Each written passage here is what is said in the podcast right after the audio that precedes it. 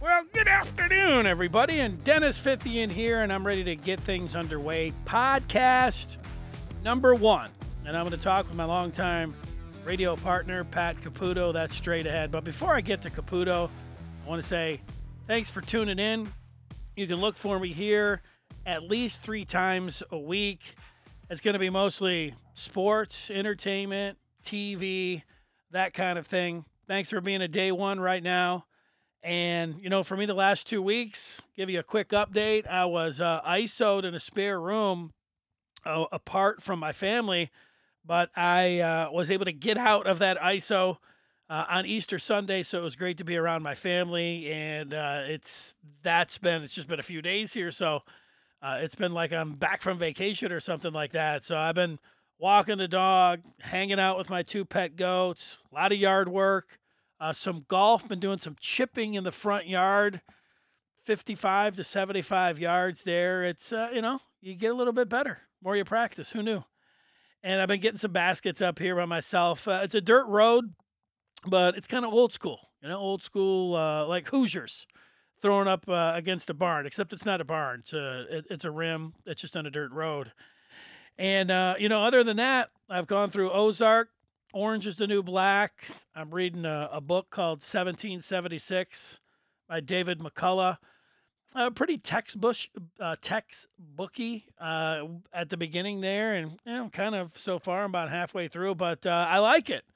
I like it. Good year, 1776, and you know what? Uh, I've also been doing a little uh, trying to get some some video so I can practice doing some play by play, doing some old games, trying to sh- stay sharp there. So um, I'll give you an update on how I'm coming along on that. I haven't actually got the videos yet. So, uh, what I can tell you is that, um, you know, I love broadcasting, I love radio, but uh, I love podcasts. And I did a little bit this summer, but mostly I've just been a consumer.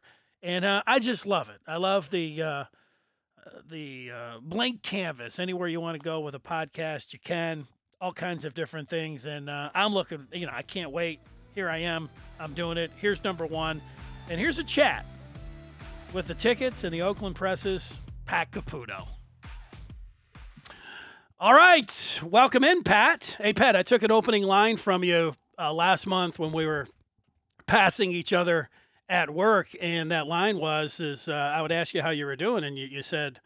Uh, uh you're doing as well as could be expected under the circumstances, and I've been using that line. Yeah, well, it's uh, I never remember times uh, as uh, as tough as these uh, for sure, Dennis. And uh, you know, uh, best to you and your family, Marianne, uh, Will, Faith, uh, Louie, uh, Penelope. I forgot the name of your other ghost. Lola Ray. Uh, Lola Ray, and uh, I hope they're uh, doing well, and uh, you're doing well, and uh, you've been a good friend, uh, partner on the air for many years, and uh, you know, I, uh, I admire you a great deal as a as a person and a friend. Well, hey, thanks, Pat, and say hi to your wife, Lori. I don't know if she knows this, but uh, besides my immediate family and people I talk with all the time, she seems to be the biggest fan of my two goats. So uh, I'll keep sending you pictures. Yeah, there you go. You know? yeah. it seems like yeah, it. She always likes it when you send uh, uh, the pictures of uh, of your goats, so and uh, their new shed. So. Yeah, well, Pat, you know it's uh, it's it's draft week uh, a week from Thursday, and I know we've been talking about it a lot even uh, before this, and uh, we know it's going to be a way different presentation. But one thing, you know, it's going to be happening for real in this pandemic, and there's not a lot of other things that are actually happening uh, for real. So there's something that it seems like everybody's kind of pouring themselves into just looking forward to you know that Thursday night and then the weekend. Well, the thing about uh, the the draft in the NFL is that uh, it's bigger. It would be something that uh, would be dominating the media anyway. Even if baseball had started, uh, I'm talking about the sports media, or the NBA was uh, starting their playoffs as a Stanley Cup. Uh, the NFL is king. The timing for the NFL allowed for them to do that.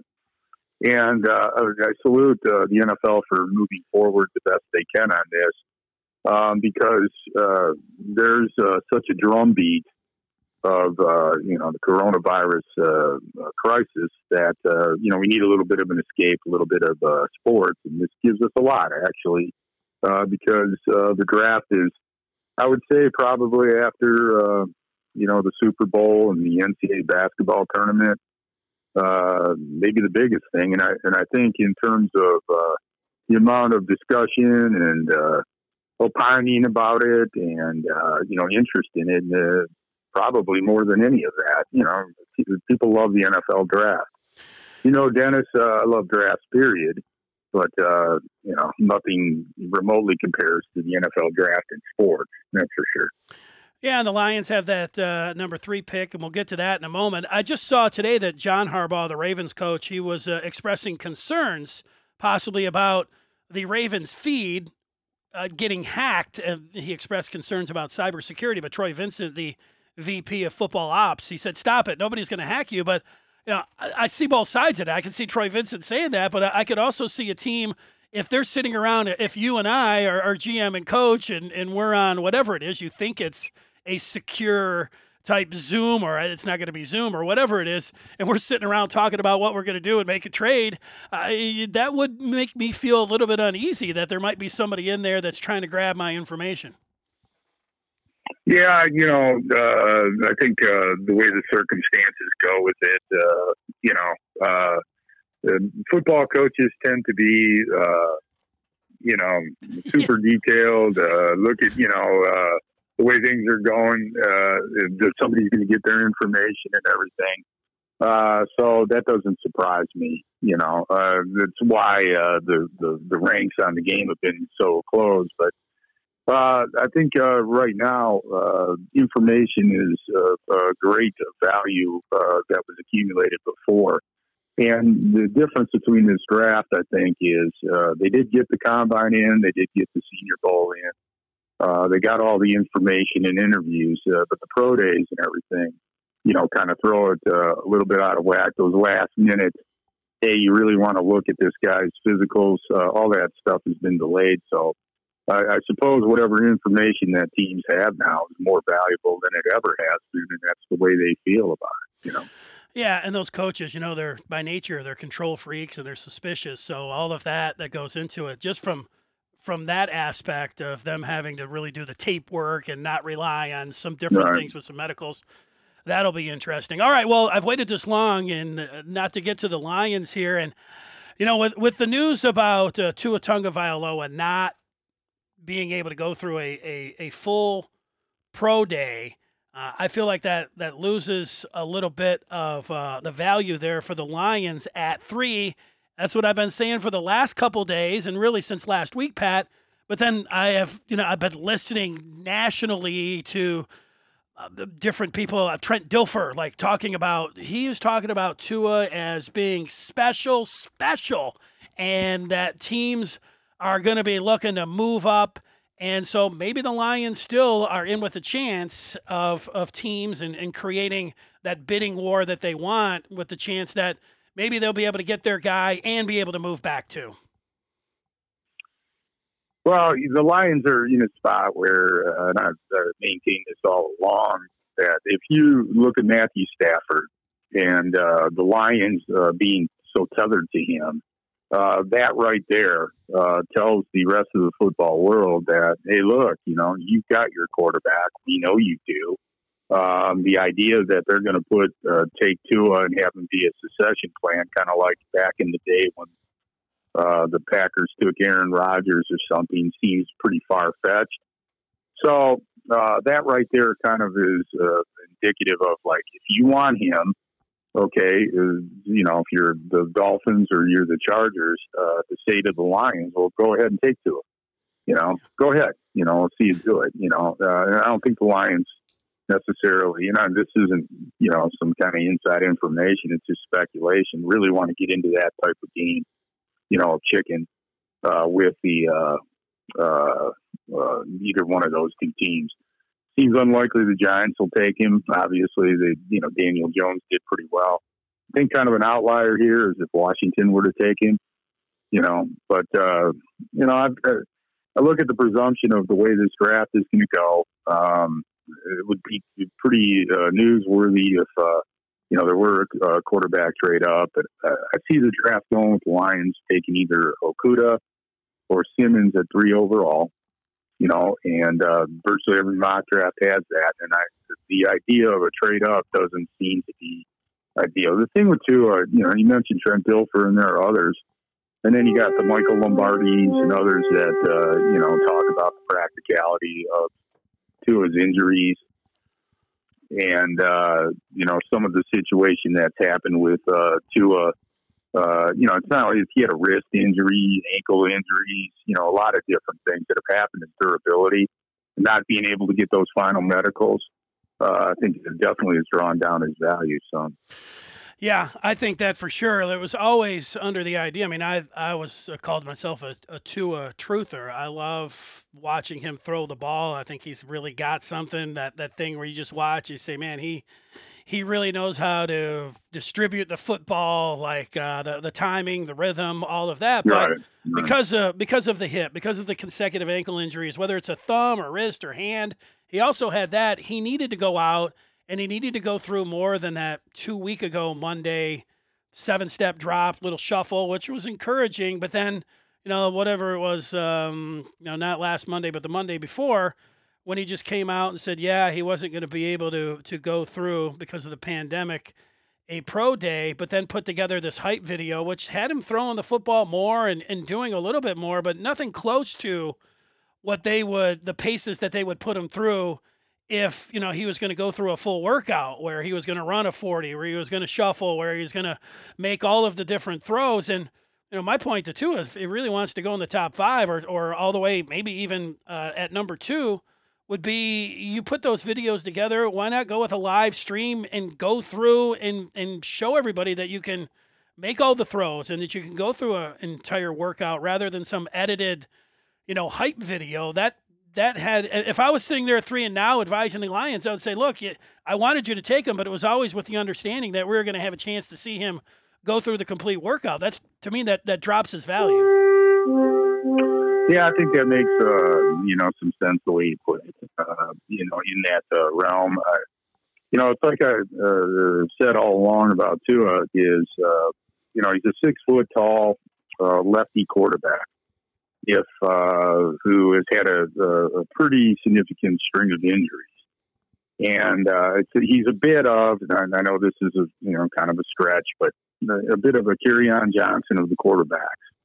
You know, uh, where he is obviously an outstanding uh, player, uh, but the injuries are a concern.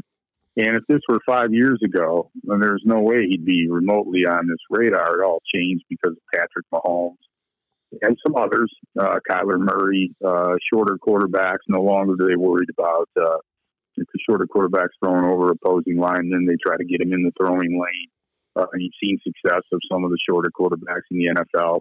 Uh, in, in some instances, a very dynamic uh, success. So, you know, all of a sudden it is, and I and I uh, have a mixed bag on Tua Every time I've seen him play, even when he didn't have good games, I was very impressed. And he was on a lot and saw a lot of his games uh, live. And uh, actually had the game on when he, when he got that injury, even though it was like 35 to 7 or 42 to 7 or whatever against Mississippi State.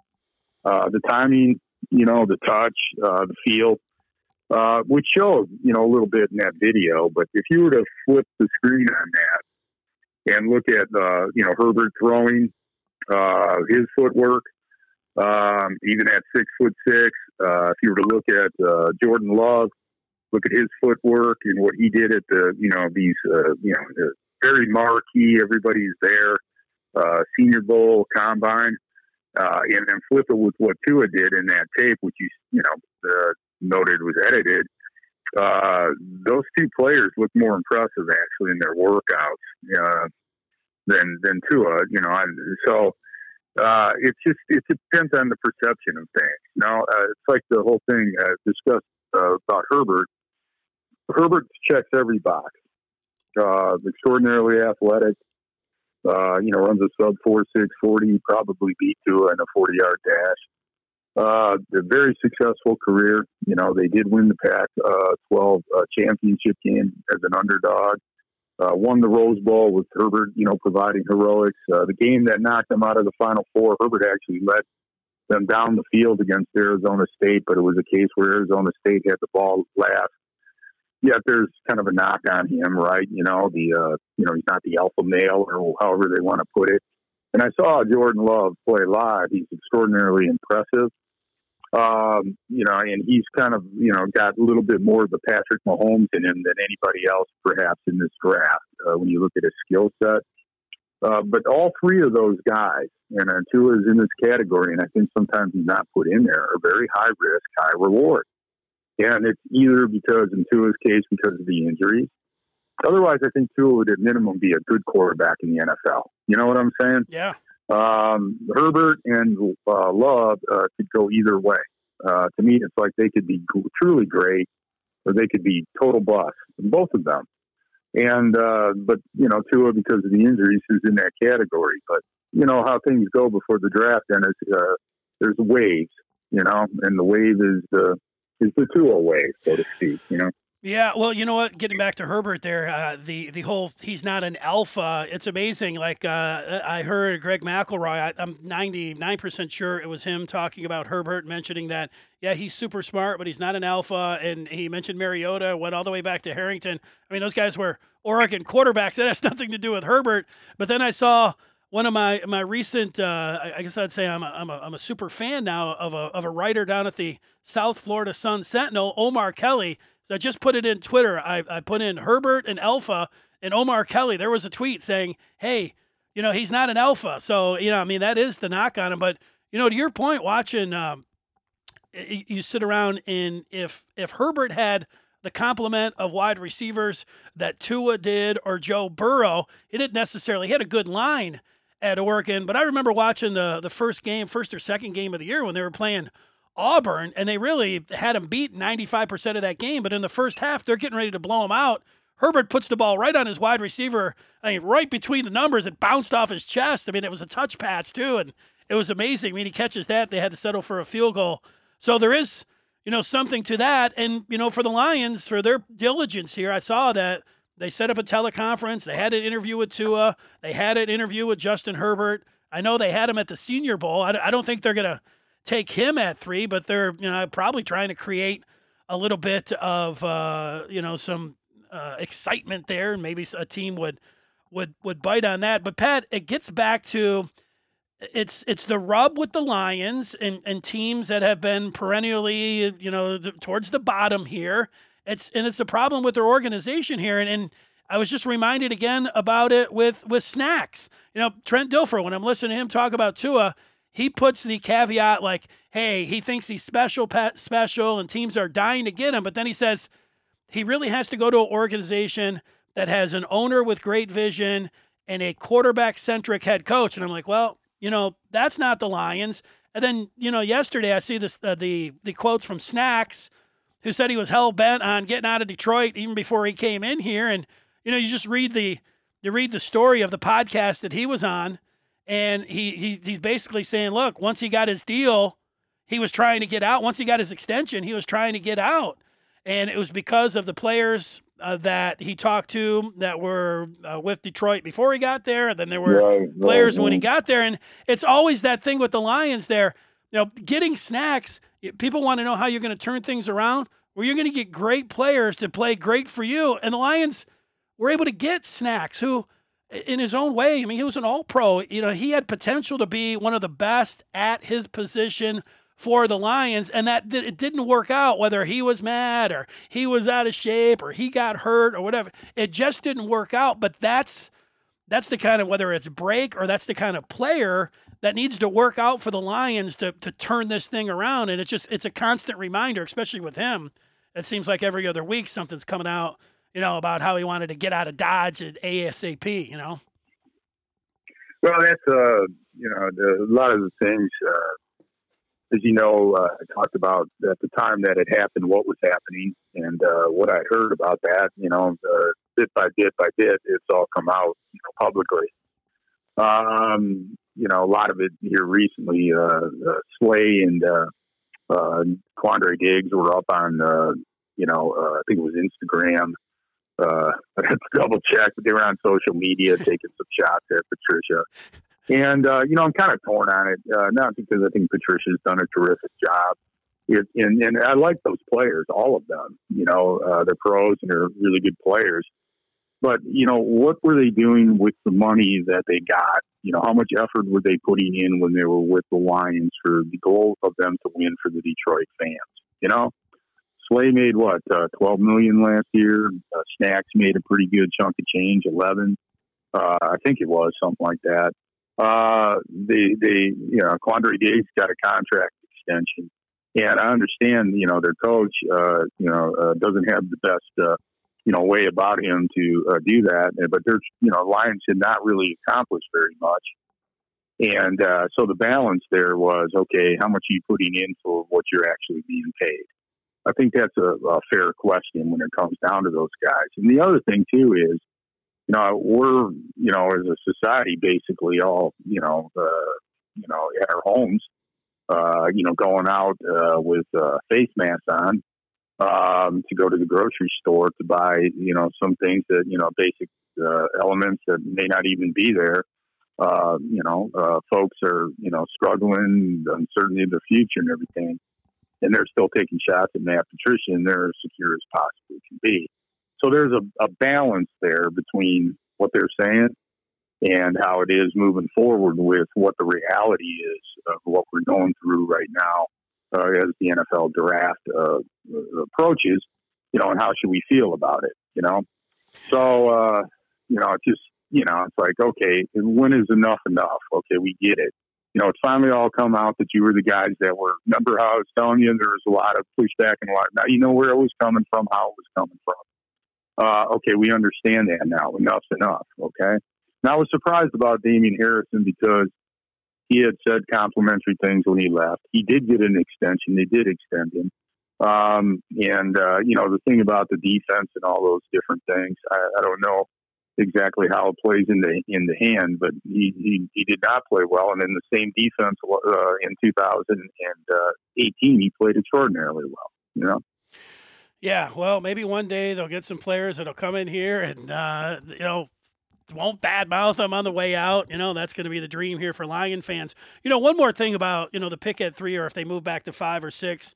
And I know Isaiah Simmons. You mentioned that the possibility that the Lions could take him at three, and I, I think that they. I mean, you have to be interested in him. I mean, who wasn't uh, wowed by the kind of performance that he turned in, in in Indianapolis? It just seems to me that with the Lions here, that that Simmons because we don't know if there's going to be OTAs. We don't know how they're going to be able to work uh, uh, rookies in there with the veterans and knowing the urgency with this particular staff.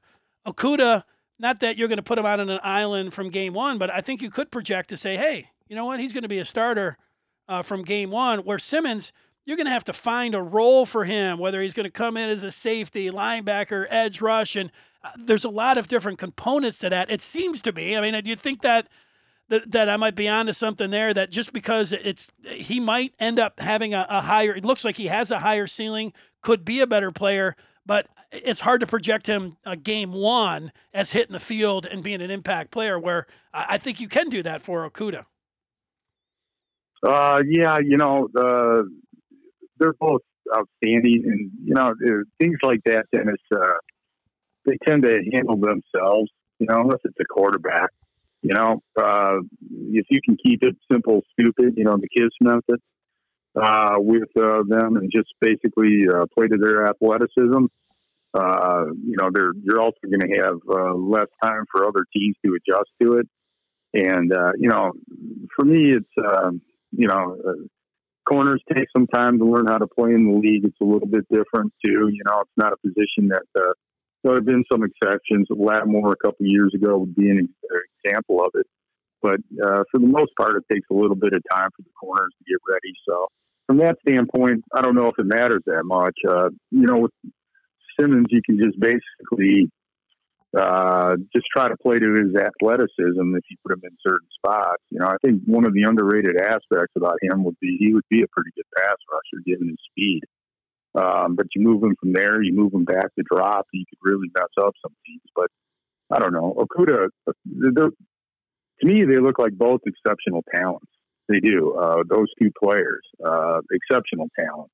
If they get one of those two players, and I don't care which one it is, you know, I know that there's a likelihood that one will have a better career than the other and all that, but you know, I think the Lions would probably be doing pretty good there. You know, because they have five picks in the first 109, uh, and they did uh, actually as free agency went on, they had a lot of depth, particularly defensively. Um, Bob Quinn kind of went back to what he used to do uh, with free agency his first year, anyway, where you know he went more for depth than you know trying to get splash signings, and uh, that might pay off for him that way. It opens up the door, but you know, I, I, your point's well taken, but I, I don't know how much of a factor that's going to be. You know, the whole thing is so uncertain, you know, and uh, a lot of the prep work. Uh, you know, Jim Harbaugh was on a podcast uh, the other day, and uh, you know, one of the things he said that was a great point about Michigan was like when he was a backup quarterback, you know, he always wanted to prepare like he was going to be a starter. And this is uh, no time for the Lions, you know, to not be preparing like, you know, they're going to be, you know, the starting quarterback, you know, the season because you don't want to get caught, you know, shorthanded in this case. And a lot of it will be getting them up to speed you know, uh, with those two and uh, knowing what they can do and can't do. You know, not asking them to do too much when it comes down to uh, maybe keys and reads and just kind of letting them just go out there and go after the ball. Well, Pat, I'll make sure that I send your recommendation down to the Lions uh, brass and everything. The the the, the kiss approach uh, to the draft. Yeah. Keep it keep it simple. Keep it simple. keep it, keep simple, simple, guys. Stupid. yeah, there you yeah. go. I'll, I'll, send that uh, with your regards to it. Hey, I, I wanted to ask you uh, one more thing here. It had nothing to do with football. It had to do with the great Al Kaline, Mr. Tiger. I read all of your stuff about uh, Al last week, but you know, it just occurred to me that you know, growing up, I never saw Kaline play, but he was always present on the TV with George Kell, and I loved it, and it was my favorite right. thing to watch growing up. But then a couple years when I was down at Comerica a lot, it would be 2006, seven, and eight, where I was down at most of the home games. I just was was thinking about it. Al was always there. He was in the locker room talking with the guys. He was down on the field. He was in the dugout. He was uh, up in the press box. He was in the broadcast booth, especially when they had those Atkins pies and, and soups in there, seeing, you know, coming in and, and, you know, grabbing a piece of pie or something. But man, and, and then I just thought of somebody like you that was down, uh, whether it was Comerica or Tiger Stadium, just how much you must have saw of Al Kaline over the years and just how much of a fixture he was, you know, for Tiger baseball. Well, yeah, you know, uh, I got all kinds of memories. People talk about their memories with the person, and uh, so I apologize for that because he he's so much bigger than any memory that I would have with. You understand what I'm saying? But you know, my favorite memory of Al, uh, there's a couple, many of them, but the one that I always thought was special uh, was uh, when I was still on the beat, uh, and uh, Tiger Stadium, you know, was uh, in its last years and uh, I would get down to the ballpark early. You know, uh, just I couldn't get there fast enough. You know, it was always no matter what type of day. You know, uh, things have been going, and I couldn't get down to the park enough. And I would watch the early batting practice. You know, somebody that might be coming back from injury or somebody taking some extra swings or whatever. I would go into the dugout at Tiger Stadium, the home dugout, and just sit there and watch batting practice early, kind of gather my thoughts to what they asked the manager uh, when he would come out at uh, or into his office at you know say three forty five. So this would be like two two thirty in the afternoon. You know, typical summer day. And you know who would be in that dugout watching that batting practice with me most days? Al Kaline. Hmm. And just sit there and talk. And uh, you know, whoever was up there at the plate, you know, he would uh, you know, describe what was going on, talk about different things that were going on. Uh, in the organization with this player or that player, or maybe some of the things in the past, you know, involving the 68 Tigers and different things, just having a conversation with him, uh, you know, on those bases, you know. And the, the beauty of Al is he was a big deal to everybody uh, except himself, you know. And uh, that was, you know, what I found about him. Uh, you know, I've seen grown men cry, you know, when they're around Al Kaline on multiple occasions, just because it's like they couldn't believe they were there with him there's a certain generation, uh, the older part of the baby boomers, uh, especially, uh, that completely enamored with Al Kaline.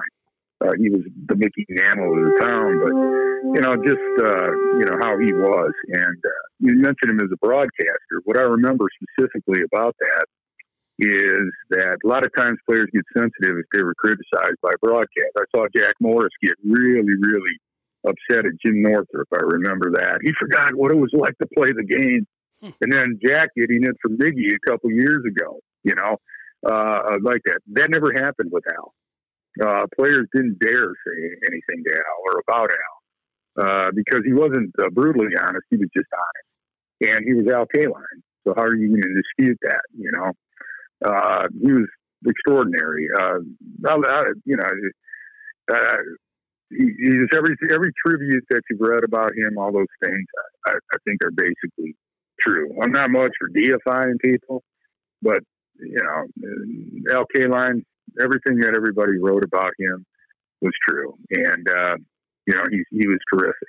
And uh, I was sorry to hear about his passing. Uh, you know, happening when it happened too was almost surreal you know, uh, it, you know, it's it's uh, one of those things that uh, you know is uh, beyond uh, description sometimes. But you know, he was the guy, and you know, one thing about Dennis, uh, you know, I think Al Avila would. Uh, I think he probably has confirmed this. Uh, Jim Leyland definitely would. Uh, when Al had said something to them, they listened. He wasn't never the decision maker for the Tigers but he was definitely somebody that had a lot of input in what's happened with the Tigers down through the years. Well, I know Al Avila, they'll work on something, do a, a, special presentation where you can get back and, and playing some baseball. And you know what? You mentioned Jim Leyland, Pat, and I remember a story that when the All Star game was being played in San Francisco, you were out there – doing some kind of story, and you're going to talk with Al and Jim Leyland was so probably was 2007 because Leyland was the right. uh, the manager there, the AL team. But so he had his he had his office there out in San Francisco, and Al told Jim, "Hey, could you?" He kind of kicked him out of the, his own office there so he could talk with you. I, I love that. I well, love what that. What story. it was is uh, it was in San Francisco, and Willie Mays uh, was the captain of the uh, National League team, and Al was the uh, uh, captain of the American League team. And Willie Mays was getting all the attention, right? It's out there in uh, San Francisco and uh, all that. And Al was sitting in his office, uh, Jim's office, uh, uh, before the game, and uh, not it wasn't before the game. It was uh, during one of the practices, and they're just sitting in there alone. And I, I walked in, and I, I, I said to Al, "Al, can I talk to you for a minute for this column I'm writing?" And uh, yeah, I thought Al would come out and would talk in the clubhouse or something like that. And he asked Jim, he said, Jim, do you mind? And you know, I was in the manager's office with Al Kaline. Jim goes, okay, and he walked walked out. He had so much respect for Al, you know. So uh, Al Kaline was the man. You know, everybody knew that, right? Yeah, I mean, he uh, revered my family on both sides, man. Nobody ever, everybody just always said, you know the greatest things about him. Uh, it was just is one of the things everybody agreed on. Everybody loved Al Kaline. Well, watching those uh, like '68 uh, World Series games, uh, Fox Sports Detroit had him on. Uh, I know uh, 97 one. The ticket's been replaying a lot of you know past games, but the 68 games, uh, you know, to me, uh, you know, a big deal. Uh, you know, to be able to see him in their entirety, and you get to see what a great player Al Kaline was. Uh, that's a smooth, sweeping, uh, right-handed swing. Uh, the ball goes in the corner. Lou Brock's on first base. He guns the ball to second. Uh, one of the plays in Game Seven, he threw behind the runner uh, at second base, almost got. I think it was Curt Flood uh, picked off. Uh, throwing arm, uh, and he, you know the hits that he had. When you, you know, all the things that happened in the 68 World Series, I think just looking back at it, uh, watching Game Five, I watched the other day uh, in its entirety, uh, and the uh, the hit that he had, the roar of the crowd, even with the uh, you know fairly archaic uh, video of that time and sound system, was just thunderous at Tiger Stadium. You could just hear it in the extended applause, and uh, what it meant in Al's career. You know when they finally won it. You know because he had been uh, he, there. There's some similarities between Al and Matthew Stafford in a sense, um, because there was a lot of frustration about Stafford um, because he's not Aaron Rodgers, you know. With Al, it would be he wasn't Mickey Mantle, you know. Mm. But picture maybe Stafford getting over the top. You know how popular he is now after he was such a polarizing figure. If he were to get over the top now, how people would feel about it. It was somewhat like that with Al. There was a, a Sports Illustrated uh, story in 1964 of uh, about Al was a cover story uh, that is very, very uh, perceptive about what his career really was like at you know a particular time, and uh, you know why '68 was so important, you know, to that. And the thing with Al about it, he never really looked at it that way when he actually talked to him about it. What he would say about the '68 team was how much they had each other's backs, you know, how they were uh, so together. There was no, nothing uh, drawn with that team around the racial or ethnic lines. They were just together. You know, a bunch of really good guys is how he viewed it. Uh, who knew how to police themselves and you know uh, bond together to do uh, special things. And they were such underdogs in that World Series.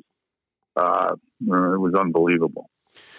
Yeah, well, you know what? Something that was before my time, but the year before, man, the, the, the crushing defeat right there at the ends, and then come back and put it all together. That made it, I think, that much better for people that were were so disappointed the year before. Then to get it done in in '68, man, that that's still talked about to this day.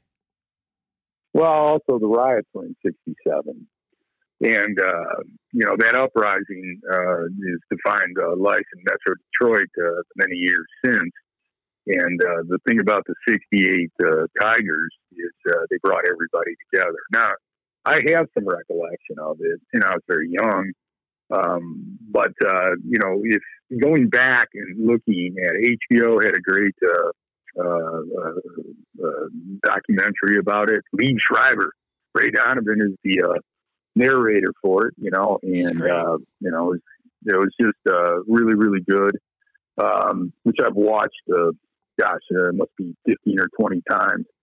And I've read everything that I, I can about it. And, I, you know, the, the, the privilege I've had, had in the media is to be around folks that have seen it, you know, that uh, covered it, you know, that uh, understood it down through the years and know a lot of those uh, players. Uh, to know Al, you know, uh, to know Al pretty well, you know, and uh, so that uh, you know it's a privilege, you know, uh, to do that. And, you know, what I discovered about there's been a lot of great championships, and all of them have been special in their own way.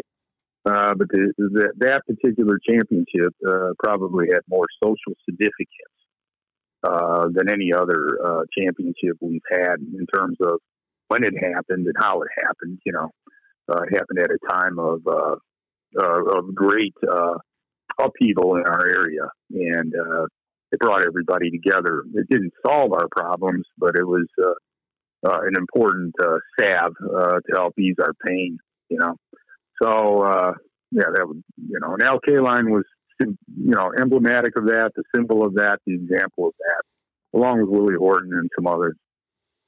Yeah, well said, Pat. Well, hey, I, I, wanted to say one last thing to you. I want to just ask you a question. You know, you, I, I know being around you for all those years, uh, yeah, you get a like kind of a, a, gleam in your eye when you talk about writing. I mean, you just do it. Uh, you put your head down. Next thing you know, the keys are flying, and uh, you get so pumped up to do it.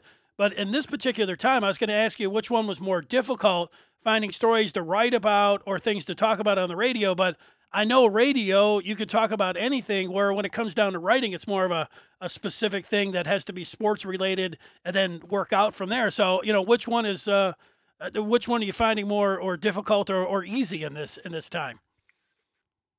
Dennis, every opportunity I get to write a column, every opportunity I get to do a radio show, uh, every opportunity that uh, I have uh, to uh, do my work is a privilege, and it, it, it's not difficult. if anything, I take more joy in the uh, uh, and uh, have more gratitude uh, for uh, being able to do those things than ever uh, right now. So uh, I've always felt that way about it. I've understood that, and uh, you know, do more than ever. And uh, you know, my point to to you, we've been friends for many years now. We aren't just uh, you know the partners there; we've been friends uh, good friends. And, uh, you know, I'd say this to uh, anybody out there, and I've said this uh, every chance I get, you know, uh, enjoy the moment as much as you can, and uh, take it for what it is, and uh, appreciate uh, what you had, and appreciate what you have, and uh, appreciate what life's going to be again uh, for all of us. But you know, you'll never hear me complain, and I think you know this, or uh, about going to do a show, or uh, going to write a column, or having to cover something. Um, I've always known that, and uh, I know it as well as ever. Well, well said, Pat. Hey, thanks for joining us. Hope to talk with you down the road, man. Uh, all the best to you. Take care, man. Yeah, keep in touch, Dennis. I love you, man. All right, Take love care. you too, Pat. Take care, bud. Bye. Bye. There he is, Pat Caputo.